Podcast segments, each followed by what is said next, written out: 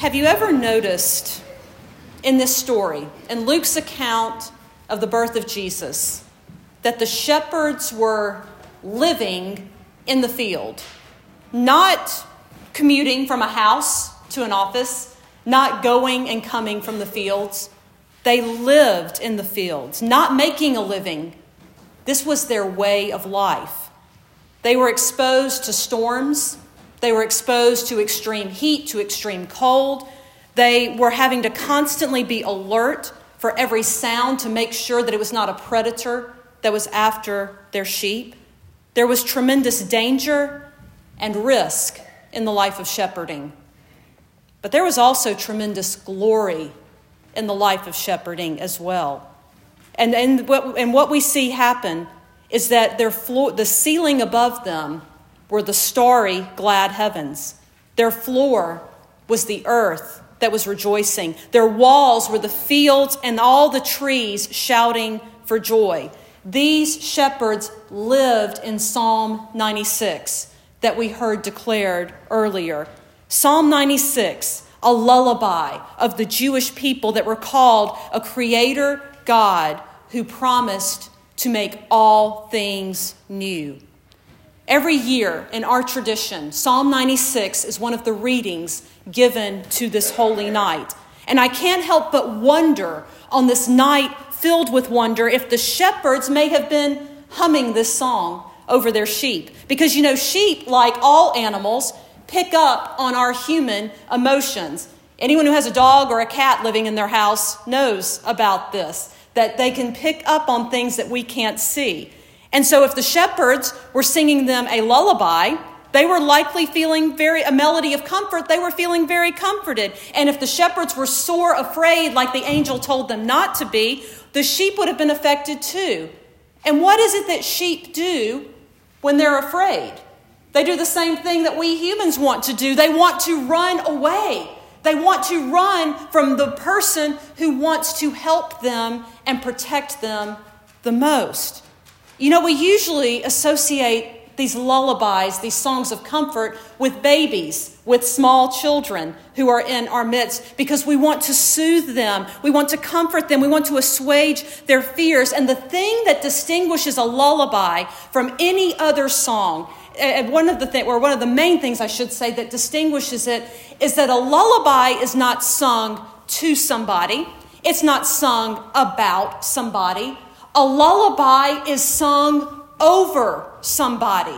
It is a prayer. It is something that is spoken or sung over someone, that the words that they are singing would seep down into their soul. There is one time in Scripture, one time where we hear that God sings, and that is in the prophet Zephaniah. Have fun looking that one up in the little pages in your Old Testament that are stuck together. But it's well worth looking it up, not just for that scripture.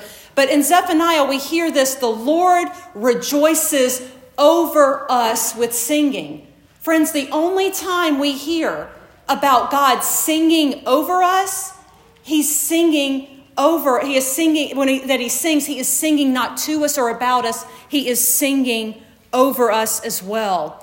And as we think about that, as we think about these shepherds with their sheep, trying to keep them calm, trying to keep them ordered and everything on this night in Bethlehem so long ago, we also need to think about this. So often our nativity scenes depict an angel over the stable in Bethlehem.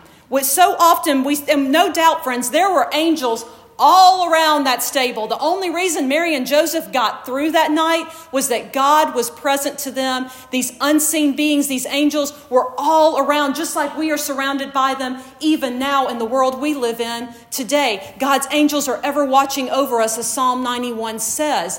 But in the scripture, those we don't hear about the angel in Bethlehem. I am so happy that our stable here in the sanctuary is theologically correct, because there is no angel over this stable that we can see. And that is correct, because the first time we see an angel appear to announce the birth of Jesus, it's not at the stable. They already know that he's there. The folks in the stable know that the Christ child's been born. No, the angel comes and appears to shepherds and their sheep, the sheep and their caretakers. Why?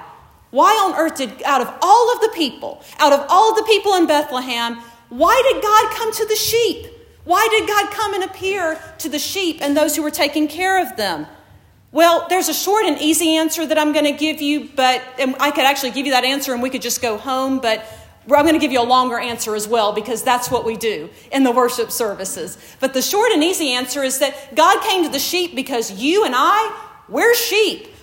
We run when we're scared. We need guidance. We need help. We need the rod and the staff of the Good Shepherd to comfort us and to guide us and to lead us. We need all of those things. We need to be led. We are the lost. We are the lonely. We are the poor. We are the broken. We are the ones in need of guidance and love and care. The longer answer to that question, though, friends, is a story excuse me for just a moment. There's a longer answer to that question of why God would first choose to tell the good news to the sheep and their caretakers. And it's a tough story to hear at Christmas, but it is a necessary story to hear at Christmas as well. In the book of Exodus, way, way back before Jesus was born, our ancestors were slaves in Egypt. And they were imprisoned by this life that they could not get out of on their own. And when God delivered them, they were given instructions. Every family was to sacrifice a lamb and to put the blood on the doorpost as a sign that God would protect them and lead them into deliverance. This became known as the Feast of the Passover, for God's judgment had passed over them. For centuries that followed, every year, lambs were sacrificed in remembrance of God's mercy until this holy night happened. That same God, the judge, came again. He came, as Psalm 96 tells us, to judge the earth, to judge the world in righteousness, and to judge his people in faithfulness. He came not to destroy, but to restore what had been lost this time. And when the Lord came again, he came first to the sheep. He came to the sheep all while his son, the baby in the manger, this baby in the manger became the pure and spotless and perfect Lamb of God who would grow up to be a man who was slain once and for all for the sins of the world. All we like sheep have gone astray. We have turned to our own way. And while the heavens are rejoicing over us, imperfect, wayward, and yet so full of potential sheep, the weight of the world's sins are laid on this perfect Lamb of God, wrapped in swaddling clothes and lying in the manger.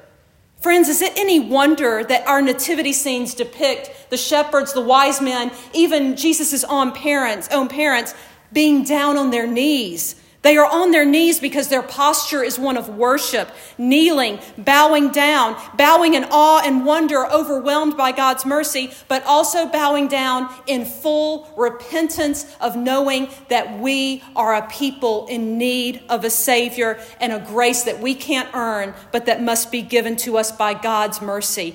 This is where we should begin every Christmas. Every Christmas should begin not standing at the manger, but kneeling at the foot of the Lamb of God who takest away the sins of the world. Now, as I talk about bowing down, as I talk about this posture of being down on our knees, as the angel said, fear not. I'm not going to make you get down on your knees right now in your pew. We're not going to climb down on the floor. You'll have a chance, if you would like to kneel at the altar with your knees. But what's more important tonight, friends, is that we bow with our hearts, in a posture of repentance and of love for the Christ child who wants to give us more than we could ever imagine. Christmas is a time we want to be uplifted, yes, but we can only be lifted up by our Father once we have bowed down with Jesus. Repent of our sin, receive his grace, and respond with his love. In preparation to come to the Lord's table tonight, I want to invite you to join me in the Agnus Dei, which is an ancient prayer to the Lamb of God. I'm going to turn and kneel and face the altar as a representative, as your priest, as the person who stands in the authority here in this church. And as I kneel down, I'm going to say a line of the prayer, and I want to ask you to repeat it after me. And I want to invite you, if you're physically able, to close your eyes and to bow your head as you do so, to turn your focus to your own heart. And as we do so, repeat after me, O Lamb of God, that takest away the sins of the world, have mercy upon us. O Lamb of God, that takest away the sins of the world, have mercy upon us. O Lamb of God, that takest away the sins of the world, grant us thy peace. Friends, this is our lullaby, as God first sang over us sheep a song of glory and of majesty in the heavens. We sing over the precious Lamb of God as we come to worship him. We sing who he is. Christ the Savior is born. Christ the Savior is born. Let us worship him. Let us receive from him. And let us love him as he first loved us. In the name of the Father, the Son, and the Holy Spirit, the blessed three in one, now and forever. Amen.